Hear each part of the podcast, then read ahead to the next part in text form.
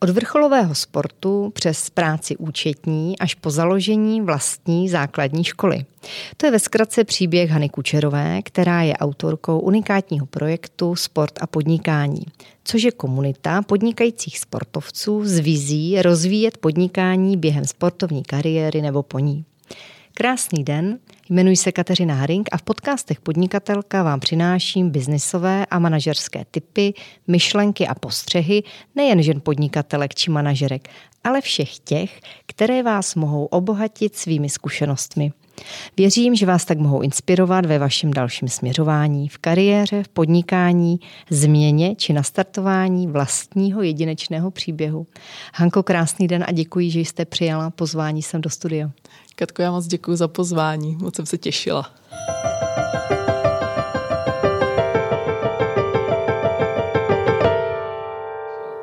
Tak pojďme na vaše manažerské desatero, protože zkušenosti sportovkyně, potom zkušenosti zaměstnance i zaměstnavatele, které se u vás snoubí ve vaší jedné osobě, jsou určitě pro naše posluchače zajímavé.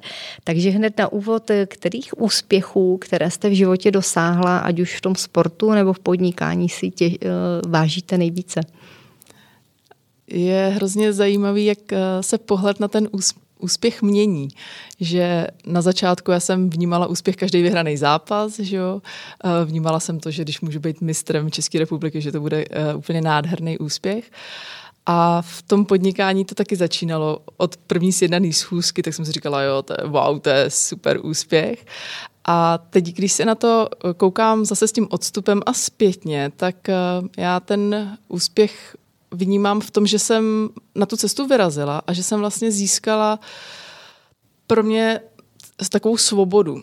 Svobodu v tom, že můžu jako dělat cokoliv, co si usmyslím, že si můžu vlastně dělat, co chci. Samozřejmě ono to nese i tu druhou stránku, že nemůžete nikomu nadávat, odnesete si to jenom vy. No je to velká míra odpovědnosti také, ano, že jo? Velká, velká míra odpovědnosti, ale mě to dává takový ten pocit, že to má jako smysl, hrozně mě to nabíjí a fakt vnímám ten úspěch toho, že jsem se na to vydala i přesto, že plno lidí uh, mi to rozmlouvalo v okolí, že je přece jenom lepší být v zaměstnání. Takže za mě ten úspěch je opravdu uh, ta svoboda toho, že si může člověk udělat, co chce. A ono potom vzniká takový jako kliše trošku, že dneska jako opravdu člověk může dělat, co chce. Jo, že, že vlastně mm, některé věci mě ani ve snu nenapadly, že bych mohla zrealizovat, ale ta cesta mě tam vedla. A pak to chce vlastně jako jenom tu odvahu, uh, zvážit to riziko, který já jsem docela skokan, takže do věcí skáču dost po hlavě a pak teprve hasím. Ale tohle to mi přijde prostě úžasný. Eh, co neúspěchy? Eh, ty určitě byly nejen na tom poli sportovním, ale asi i v tom podnikání. Byly takové, které vás přiměly zamyslet se nad něčím a vlastně v důsledku vás přivedly k úplně něčemu jinému, novému nastartování třeba úplně jiného směru v tom vašem životě? Těch úspěchů, teda těch neúspěchů, mm, bylo vlastně hodně, ale já nevím, jestli to vnímám teď zase zpětně jako neúspěch. Eh, zase, když to vezmu zpětně, tak jsem změnil přístup k těm uh, neúspěchům. Na začátku to pro mě byl stres. Hlavně jsem měla vlastně pocit, že jako nesmím jako být neúspěšná, že se to jako nenosí, nebo že je to jako pocit nějakého selhání. A dneska, když se na to uh, koukám zpětně, tak uh, to nevidím jako neúspěch. Prostě, prostě to byla věc, kterou jsem neuměla, musela jsem se ji naučit. A bylo to vlastně ty neúspěchy se opakovaly tak dlouho, dokud jsem se tu cestu nenaučila. To je stejný, jako když netrefím tu branku a to tam musím trefovat tolikrát, dokud se mi to prostě nepovede. Ale je zajímavý, že jsem si to vlastně neuvědomovala, že v tom sportu jsem to dělala vždycky ale v tom biznisu jsem si říkala, jako, že to je fakt jako selhání. Tam se to nesla mnohem tí, jako hůř. hůř. Mm-hmm. A protože když mě někdo odmítnul, že jo, když mi řekl, že ne, nebo mi řekl, co to vlastně jako dělám. V tom tak, biznisu. V tom biznisu. Mm-hmm. Tak jsem si říkala, a, tak jsem začala pochybovat a kolikrát a říkala jsem si, jo, tak nemá náhodou pravdu, co když opravdu, teď mě to opravdu jako nejde. A, no a potom i vlastně já jsem vybudovala nějaký tým v rámci financí, potom přišla mateřská a ten tým se mi vlastně z poloviny rozpadl, takže to bylo taky velký poučení. Samozřejmě nejdřív jsem vlastně jako to okolí obvinovala a pak zpětně vlastně jsem si říkala, no jo, tak musela jsem změnit přístup, že jo. Jinak to nebude fungovat ani dál, takže musím zase jít hledat jako novou cestu. Co si říká sportovec, když se mu nedaří? Já, když se mi uh, nedařilo, um, tak uh, jsem to říkala, že příště to jako musím dát líp. Že jsem si vždycky řekla, ty uh, teď jsem to netrefila, uh, musím se tam příště jako vyklonit víc, uh, musím líp jako vyskočit, musím to líp držet. Prostě já jsem jako vnímala tu chybu, kde jsem ji udělala, říkala jsem si, příště to prostě musím udělat jako jinak a šla jsem do toho znova a zkusila jsem to znova. A v tom biznesu, tam třeba to příště nemusí přijít. Když se to je zajímavé, já jsem, to je zajímavý, Nebo jak, se tom, na, jak se na to, to díváte vy? To je zajímavé, já jsem na tom takhle nikdy nepřemýšlela. Když vlastně uh, v biznesu udělám chybu, tak uh, nemusí vlastně přijít, ale většinou mě to někam navede, na nějakou buď novou cestu, nebo uh, na novou zkušenost, nebo mi to úplně otevře jako nové možnosti. A podle mě je jenom strašně důležité, aby člověk koukal, co se kolem něj děje. Dost často ty věci a ty příležitosti nám leží jako přímo u nosu, ale jak uh, máme jako nějakou představu a nepustíme tu úzdu trošku, tak um, se dost omezujeme. A já mám vlastně takovou zkušenost, že většinou, když jsem uh, moc na něco tlačila, uh, tak prostě mi to nešlo. Ale v momentě, kdy jsem jako trošku zpomalila, řekla jsem si, ty tak se zastav, rozhlídni se, co se vlastně děje, tak najednou ty příležitosti jako přicházely a najednou máte pocit, že to jde samo. A ono to tak jako většinou není. Většinou to je nějaký dopad už toho, co jste udělala předtím. Ale najednou si člověk říká, že je to vlastně jednoduchý. Jako. No, ale tak v tom podnikání to tím pádem funguje jinak než v tom sportu. No, uh, já jsem to možná spíš tak vnímala, ale stejně to tak není. Já si myslím, že člověk jako musí vlastně uh, předtím toho udělat hodně, aby se mu ty dveře další jako otevřely. Je to podobné jak v tom sportu. Jako musíte hodně natrénovat, aby potom uh, jste vyhráli. A tady v tom biznise je to o tom, že vlastně musíte udělat jako hodně chyb nebo zažít hodně neúspěchu. Já to vlastně ani tak jako nechci moc nazývat. Prostě přejít ty překážky a to vás strašně moc naučí. A vlastně, když jako je člověk pozorný, tak mu otevře i nové dveře. No ale někdy ty překážky bývají fatální, ne? Možná to, že je tam i tam vnímání, si myslím. No. Je pravda, že já hmm. jsem jako nikdy nezažila asi ten fatální, ten, že fatální vlastně fatální zkušenost, že třeba uh, jsem, já nevím, v totálním mínusu, v obrovských dluzích, tak tuhle zkušenost uh, zatím nemám a doufám, že, že mě nebude. nepotká. Ale asi se to může stát. Jo, ale podle mě zatím vždycky i vlastně já hodně poslouchám podcasty, čtu knihy, tak většinou všichni prošli nějakou takovouhle cestou a potom najednou se objevila nová a vystřelilo to ty lidi úplně někam jinam. Takže já si myslím, že to je opravdu jenom o tom, jakým způsobem to člověk vnímá. Jestli si jako řekne, je to fatální chyba a vlastně nejde z toho jako ven, a, nebo... a sám se v sobě utvrzuje a jde jakoby dolů a na tu psychiku mu to vliv, má takový vliv, že prostě už se ani netrefí do toho míče, ne? No, nebo... už vlastně, že to vzdá, hmm. že vlastně hmm. úplně jako, že si vlastně řekne, že už není jiná cesta, že se na to musí jako vykašlat. Takže mm, myslím je to si, že to o tom přístupu. Mm, já, já jsem přesvědčená o tom, že obrovský procento je v hlavě, v tom, jak je člověk nastavený. Protože i dneska třeba mm, vnímám, že plno věcí vidím víc pozitivně než dřív, že tou zkušeností vlastně vím, že můžu jako všechno změnit. Jo, že někdy je to samozřejmě těžký, jako že se v tom člověk jako nějak jako brodí, nemůže tu cestu najít, ale ta zkušenost, že eh, to je vlastně pro mě jako taky obrovská věc, že vím, že vždycky jako tu cestu najdu. Už to vím, jako vůbec o tom vlastně nepochybuju. Akorát, to je hezká jistota, bych řekla. No, pro mě to dává jako obrovskou jistotu. Že vím, že tu cestu najdu. Hmm. I když vím, že tomu předchází to, že se budu bahnit, jako třeba jo, jo, i nějakou dobu, nějaký čas. To je ten trénink, ne? Možná ten trénink. Ale, ale vlastně tohle je jako pro mě taková jako obrovská jistota, no. Co si myslíte, jaké vlastnosti musí mít eh, žena, anebo nejen žena, ale člověk, který chce v tom podnikání uspět? Eh, ať už teda to podnikání nebo i na té manažerské pozici. Nebo ve sportu. Možná, že se to prolíná, že možná nacházíte paralely. Určitě. A já, já si myslím, že nevím, jestli je obecná nějaká charakteristika, ale za mě je to hodně o vytrvalosti. A o nějaký vizi, kterou člověk má, že tam musí mít zatím nějaký smysl, který to dává jemu.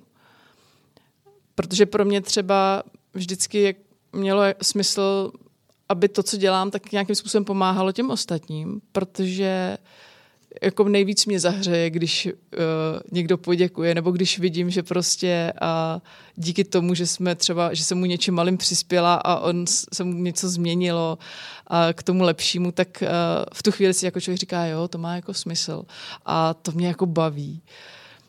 A to, když k tomu potom přijdou i ty peníze, tak je to samozřejmě super, protože to se jako nedá dělat ale v tu chvíli potom právě i když přijdou jako ty nepříjemné věci, tak si vzpomenete na to, že jo, ale těmhle a těmhle lidem to pomohlo, tak eh, to je super, tak pojďme prostě najít tu cestu zase dál a posunout se dál.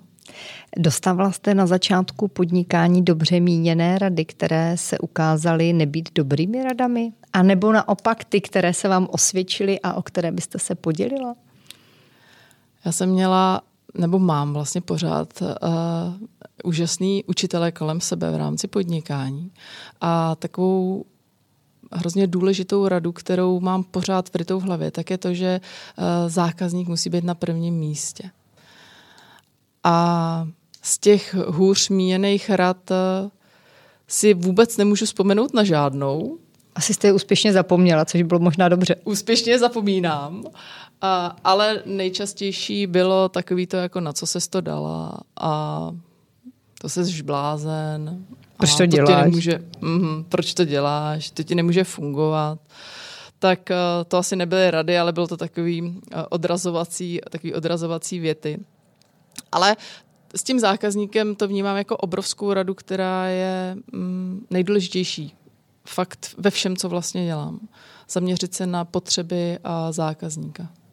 Uh, Hanko, co se dohrává v hlavě sportovce, který ukončí svou sportovní kariéru a teď ví, že bude muset udělat v životě nějakou změnu? Najednou už to nepůjde z turnaju do turnaju, ze zápasu do zápasu. Jak, to musí být velký životní eh, zlom. Já, já jsem vlastně vždycky, já jsem hrála házenou uh, první ligu a um, takže jsem se tím neživila a musela jsem vždycky u toho pracovat ale byl to kůň, kterýmu jsem se věnovala celý život. Uh, a mě ukončilo, ukončilo vlastně moji sportovní kariéru zranění. A vlastně potom jsem ani nemohla chodit na to hřiště se dívat, protože ty Bolelo prst, to, nebo? prsty mě svěděly, hrozně jsem chtěla jako hrát. Já jsem samozřejmě ještě chvíli hrála i uh, přes tu bolest a přes nějaký operace a přesto, že jsem třeba úplně nemohla zvednout ruku, tak eh, protože mě to jako hrozně eh, bavilo, ale pak mě právě drtilo to, že tomu nemůžu dát úplně tisíc procent, že vlastně jako se bojím, eh, abych si jako znova něco neudělala. A tak mě to jako mrzelo. I do dneška já si jako hrozně ráda jdu zahrát. Dokonce jsem vlastně ještě před covidem, tak jsem se nechala ukecat a chodila jsem si zahrát nějaký úplně okresní přebor házený a hrozně mě to baví. Jako to je to je životně doufám, že třeba eh, aspoň jedno z našich dětí se vrátí k házení a se vrátím k trénování. Aspoň. Mně to teda přijde jako strašně eh, drsný sport. Já jsem z Kopřivnice, tam se házená hrála docela dobře, možná si víte, nevím, jak je to mhm. teď, ale to, co jsem vždycky viděla, si říkám, Miško, či to je drsňárna, ne? To je zajímavé, všichni to tak vnímají, ale já jsem to nikdy tak jako úplně nevnímala, a, protože prostě to k tomu sportu patří, mám pocit. A je to prostě jenom kontaktní sport, ale uh, nikdy jsem to úplně nevnímala, takže to je jako drsný sport. A právě nám říkali i uh, kamarádi, třeba hokejisti, tak říkali, ty tohle bych v životě nehrál, my máme aspoň chrániče. Říkají hokejisti. Je těžké se začlenit do toho normálního života, myslím i pracovního, po té, co ukončíte takový ten život, že prostě opravdu každý jako zápas pořád, že musíte žít v nějakém tom režimu, dávat si pozor na spoustu věcí. Co tam bylo třeba nejtěžší? Jakoby potom? Pro mě to bylo jako relativně jednoduchý, protože tím, že já jsem jako se nikdy neživila sportem jako profík a nevydělávala jsem si ty peníze a musela jsem vedle toho žít ten uh, běžný život. To znamená, chodila jsem normálně u toho do práce, takže pro mě ten přechod jako nebyl takovej. Potřebovala jsem, já jsem si jenom potřebovala najít místo toho sportu něco jiného. A vlastně díky tomu zranění uh, jsem si říkala, tak jako, co budu dělat, tak budu podnikat. No. Uh, Ale to nebylo hned. To byla hrozně dlouhá Tam, tam byla cesta. ještě mezidoba, mezidoba, že jo? Hmm, tam byla hrozně hmm. dlouhá cesta, takže já jsem chodila do práce, u toho jsem se učila, jak mám vůbec obchodovat, samozřejmě mi to vůbec nešlo a to trvalo dva roky, než jsem vůbec vlastně byla schopná odejít z práce, protože už jsem se trošičku uživila někde jinde. Takže to byl proces, který vlastně v podstatě nikdy nekončí, ten zdokonalovací, ale tohle to byl neuvěřitelný proces. Myslím si, že jsem jako k tomu neměla úplně dispozice. Eh, vám se podařilo z nuly kapitálu vybudovat tým o 60 lidech. A když si vzpomenete na ten začátek, co tehdy na tom začátku pro vás bylo nejtěžší?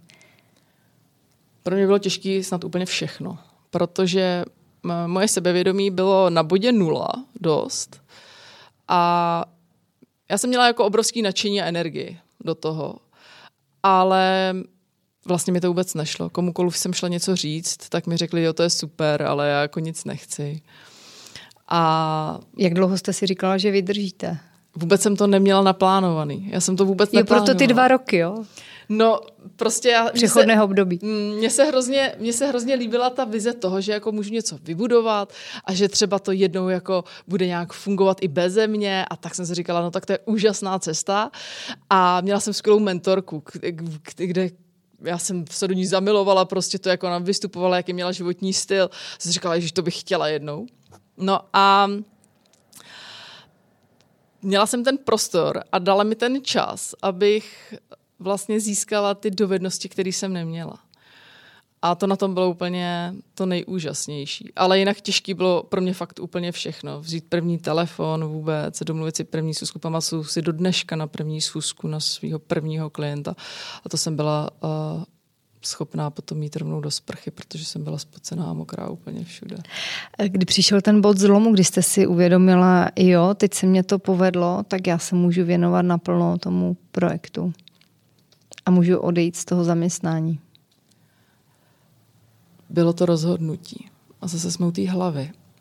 Já jsem vlastně o tom... Že nebyla to čísla? Byl... Já jsem si vyzkoušela, že vlastně za ten čas, který tomu věnuju po práci, takže i když tomu věnuju třeba dva, tři dny, takže vlastně dokážu vygenerovat to, co si vydělám jako v práci účetní. Ale nejvíc to odstartovalo to, že jsem vlastně si řekla, dobře, tak já do toho půjdu a dala jsem výpověď. A vlastně jsem to jako stavila v podstatě úplně od začátku, ale to rozhodnutí, to, že najednou tu hlavu nastavím jenom jedním směrem a že už se jako rozhodnu, že tou cestou půjdu, tak to bylo to nejdůležitější. Vy v projektu Sport a podnikání mm, propojujete vlastně lásku k pohybu a znalosti z oblasti financí, bez které se jakékoliv podnikání vůbec neobejde. Jak jste vůbec na nápad Sport a podnikání přišla? Co je jeho cílem, účelem? Ta vize a ten směr se jako dost měnil, protože původně to neměl být projekt celorepublikový.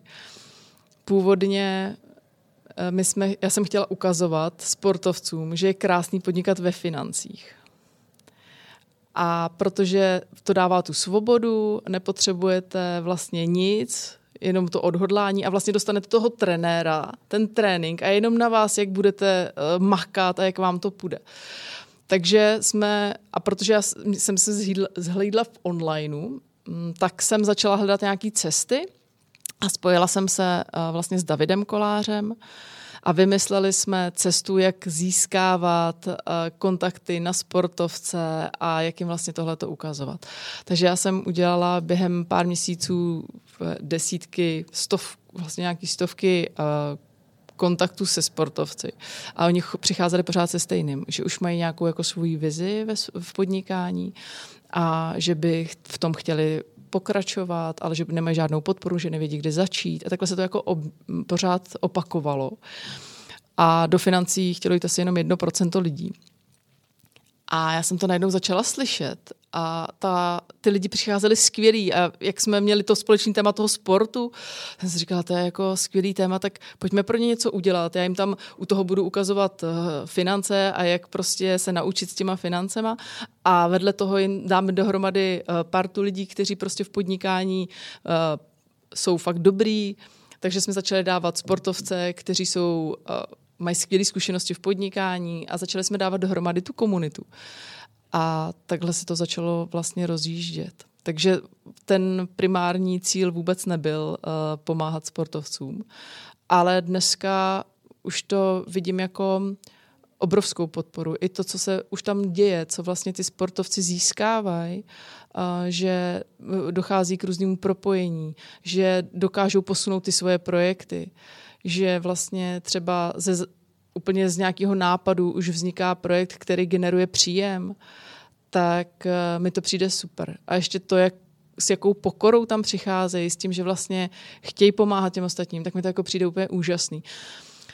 Takže se propojili takhle tyhle ty dva světy a chtěli bychom, chce, chceme, aby ta platforma, chci, aby ta platforma pomáhala sportovcům uh, na uplatnění v rámci podnikání, ale uh, během roku, dvou bychom to chtěli i rozšířit na uplatnění v rámci zaměstnání, protože se tam stává to, že sportovci, kteří už mají svoje rozjetý biznesy, tak chtějí eh, zapojit nějaký další kolegy, partnery a oceňují právě sportovce kvůli tomu, že znají to prostředí a že navíc mají vlastnosti a dovednosti, které díky tomu sportu získali. Takže si myslím, že i tohle to je věc, která se dá krásně propojit. Na jaké sportovce vlastně tenhle projekt cílí? To... Původně jsme cílili na profíky, sportovce, kteří si vydělávají ale ne úplně milionové částky, ale prostě běžný plát, 30-40 tisíc, protože pro ně je to mnohem těžší vlastně když skončí tu svoji sportovní kariéru a mají rozjet něco dalšího, protože většinou za nima nestojí úplně balík peněz, z kterých by mohli něco realizovat. Ale ten trh a ten, ty zákazníci ukazují, že jsou tam amatérští sportovci, kteří se chtějí vlastně nějakým způsobem realizovat, jsou tam profíci, reprezentanti, takže ta směs je obrovská a jsou tam i vlastně lidi, kteří právě začínají s podnikáním, ale lidi, kteří mají obrovské zkušenosti. A krásně to propojují, sdílejí ty svoje zkušenosti a dokážou si jako vzájemně být hrozně prospěšný, už jenom díky tomu, že ty kontakty, které kolem sebe mají, tak si můžou uh, pozdílet a přijde mi to jako fajn. A to jsme teprve na začátku, tak se těším, co nám to přinese dál. Co důležitého pro biznis vám osobně dal sport do vínku? Co vnímáte jako to, co je to důležité? A možná to mají všichni sportovci společné. Je něco takového? Určitě je to ta vytrvalost. To, že musím jako zkusit tu věc několikrát, než se to naučím. A taky to, že když prohraju jeden zápas, tak jsem neprohrála celý turnaj. Že vlastně můžu to vždycky jako zvrátit. Je to i nějaká psychická odolnost právě mm, s odvoláním na to, co jste řekla, že když prohraju jeden zápas, neprohrávám celý turnaj. Člověk určitě hodně zocelí, protože musíte i dělat věci, které nemáte rádi, protože pro mě třeba posilovná běhání do kopců to byl masakr. Ale tím, že jsem věděla, proč to dělám, že mi to jako pomůže, tak, tak jsem byla schopná to akceptovat. A to samé mám i teď v podnikání. Je plno věcí, které nemám moc ráda, jako jsou papíry a takové ty věci, které vlastně nejsou spojené s lidma a s jednáním. ale vím, že to prostě potřebuji udělat, nebo teď už jsem se to konečně trošku naučila i delegovat. Takže opravdu to jsou asi jako nejdůležitější věci. I ta týmová spolupráce je strašně důležitá. Já jsem si na začátku myslela, že to člověk musí uh, urvat všechno sám, ale dneska vidím, jak je důležitý se obklopovat uh, lidma a pokud jsou ty lidi ještě jako chytřejší než uh, já, tak je to ještě o tisíc procent lepší. Dávat jim najevo, že jsou chytřejší než vy? Jo, ráda jim říkám, tohle to je fakt, tohle to, na to jsi skvělej, prosím tě, jak to udělej, protože já se v tom budu hrozně plácat. Vy 1.9. Eh, letošního roku otvíráte školu s povolením Ministerstva školství, mládeže a tělovýchovy. Jak dlouhý to byl proces? To není, že člověk ráno vstane, řekne si, hele, škola by byla fajn, tak jako, jo, tak zítra otevřu školu. To tak přece není. Je pravda, že já jsem to v hlavě nosila hrozně dlouho, ale to je to, o čem jsme se bavili na začátku, že jsem si myslela, že to není reálný. Mně se to jako líbilo, byl to nějaký sen, ale pak, když se nám narodili děti, tak eh, jsem si říkala, že bych pro ně chtěla jiný způsob vzdělávání. A už jenom to, že jak jsem byla zvyklá pracovat s dospělýma a oni přicházeli a vlastně úplně nevěděli, v čem chtějí dělat, eh, neznali svoje silné stránky, to sebevědomí bylo na bodě nula, vlastně podobný, jako jsem to měla já, tak eh, jsem chtěla, aby moje děti byly trošku v jiném systému vzdělávání. A tak dva roky předtím jsme začali jezdit ještě s kolegou, začali jezdit po různých školách, jak to tam vlastně funguje. Mm, začali jsme získávat různé zkušenosti, informace, jak to může být, když potom skončí ta základní škola. Chodili jsme hodně do výuky. No a pak jsme dali dohromady věci jako hygiena, prostory, žádost na MŠMT. No a dostali jsme povolení. Čím ta škola bude jiná? Chceme podporovat děti v tom, aby využívali svých silných stránek mm, a aby hodně pracovali na měkkých dovednostech, na těch soft skills. Eh, to vzdělání ty děti, my jim věříme v tom, že oni vědí, co se chtějí učit. Zároveň eh, na jednoho průvodce budeme mít maximálně 8 až 10 dětí. A chceme, aby se vlastně učili v souvislostech, aby rozuměli tomu, proč se to mají učit, aby se neučili něco jako tohle to je důvod, tohle se musíš naučit. Právě protože je březen a seš ve třetí třídě, tak osnovy říkají, že tohle. Prošlo to vůbec na to ministerstvu? Takováhle škola. No, on totiž, eh, ten rámcový vzdělávací program, který vydává MŠMT, tak je hodně uvolněný. A ŠVP, jako školský vzdělávací program, který si dělá každá škola, tak si určuje vlastně ty výstupy a my to musíme splňovat, ale my jsme se do toho úplně v pohodě vyšli. Je na tom, jak moc si to jako sváže člo, ten, ta škola. Takže eh, i jsme prošli vlastně teď školní inspekcí, takže mm, naprosto vyhovujeme zákonu. Eh, co ta současná nebo už snad odeznívající covidová doba? Bylo něco za ten poslední eh, rok a čtvrt, co vás přimělo udělat třeba jinak v podnikání, nebo vás to nasměrovalo jiným uvažováním v tom, co děláte? Že jste třeba něco nového začala? Hodně jsme rozjeli schůzky v onlineu, protože vlastně ani jiná možnost nebyla. A já v tom vidím obrovskou efektivitu času. V tom, že jsem dost často jezdila různě po České republice, dojela jsem tam, člověk mi řekl, že to je hezký, ale že je naschledanou. A, takže v tomhle tom vidím jako úplně obrovský posun a teď to nikomu ani nepřijde divný. A potom, ale to se zase jako vracím, o čem jsme mluvili, že ta doba, já vidím kolem sebe, ať u klientů nebo i u kamarádů, jak ta doba je pro ně jako těžká. Eh, a naprosto to chápu, ale zase jsem hrozně vděčná tomu, jako, jakému oboru se věnuju, protože nás to vlastně nezasáhlo. A díky tomu, v jakém oboru jsem a co dělám, tak uh, jsem si uvědomila, že si vlastně kolem sebe tvořím takovou jako bublinu, která je trošičku rezistentní vůči tomu, co se kolem mě děje. A je mi vlastně potom hrozně smutno a, a vlastně ani nevím, jak těm lidem jako pomoct, že je to zase o tom, jak se na tu situaci koukají. A dost často, teď si vzpomínám na rozhovor s, jej, s jednou mojí kamarádkou, kdy jsem úplně viděla jako opravdu obrovský vnitřní smutek a jako beznaděj. A vlastně já jsem to jako za celou dobu úplně nezažila. Ale ne. je to štěstí v tom, kde jsem. A...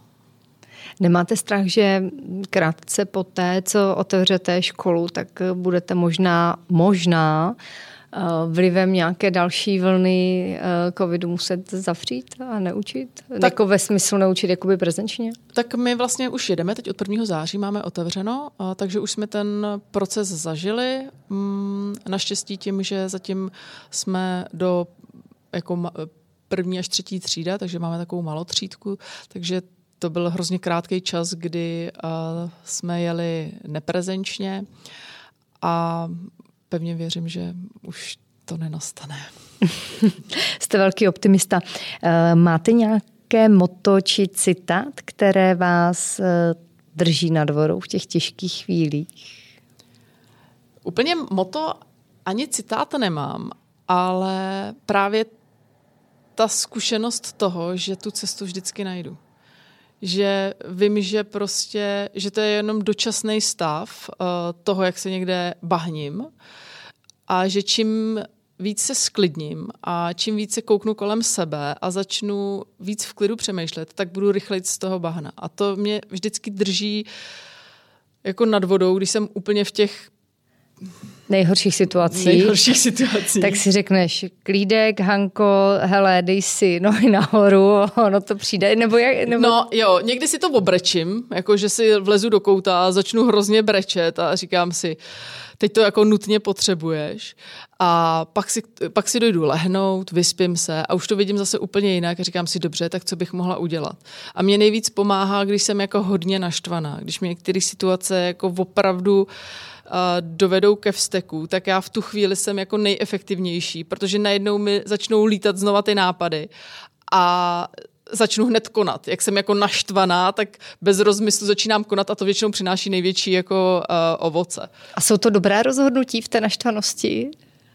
Většinou, většinou jsou. Uh, většinou to jsou jako který a nebo mě prostě dovedou zase úplně k další cestě, která mm, si říká, jo, tak to bylo ono. To byla přesně ta cesta, kterou mám mít. Takže... To je zajímavé teda, že takhle to má člověk nastaveno, protože mnohdy se říká, že v tom amoku uh, se dělají unáhlená rozhodnutí, která pak třeba nevývají správná. Ale já to mám většinou tak, že si třeba řeknu, kdo by mi v tom mohl pomoct. Uh, a vlastně volám. Volám těm lidem a říkám jim, hele, já jsem teď úplně v pytli a, a potřebuju na to jako jiný nadhled. A takže vlastně vezmu ty telefony, obvolám ty lidi, nebo mě něco napadne, co jsem třeba už dlouho vlastně i v hlavě měla. Není to většinou jako úplně spontánní rozhodnutí, ale je to většinou něco, co už jsem v hlavě delší dobu třeba měla. A jenom jsem to odkládala, protože jsem neměla pocit, že to je důležitý. A v tu chvíli si řeknu, jo, tohle je ta cesta, tohle to mě totiž pomůže dál, to mi udělá ten krok. A vrhnu se na to. Protože já jsem dřív jela hodně na to, že jsem měla věci jako naplánované a byly hodně striktní a vlastně jsem z toho jako nedokázala moc uhnout. A pak mi to s odstupem času dost jako namlátilo. A teď víc dávám uh, na, jako na ten vnitřní pocit, na tu uh, intuici toho, jestli je ta správná cesta nebo ne. A i když na začátku se jako dost nejeví třeba, tak pak mi otevře většinou jako obrovský dveře. Hanko, já vám přeji, ať máte stále správnou dobrou intuici, která se vám vždy vyplatí. Eh, ať vám dobře funguje ta škola. Budu se určitě těšit na nějaké další pokračování a hlavně se daří všechno v projektu Sport a podnikání a můžete pomáhat sportovcům nacházet ty správné biznisové příležitosti a modely. A ještě jednou díky, že jste přišla. Katko, moc díky za pozvání, bylo to moc fajn povídání a těším se někdy příště. thank you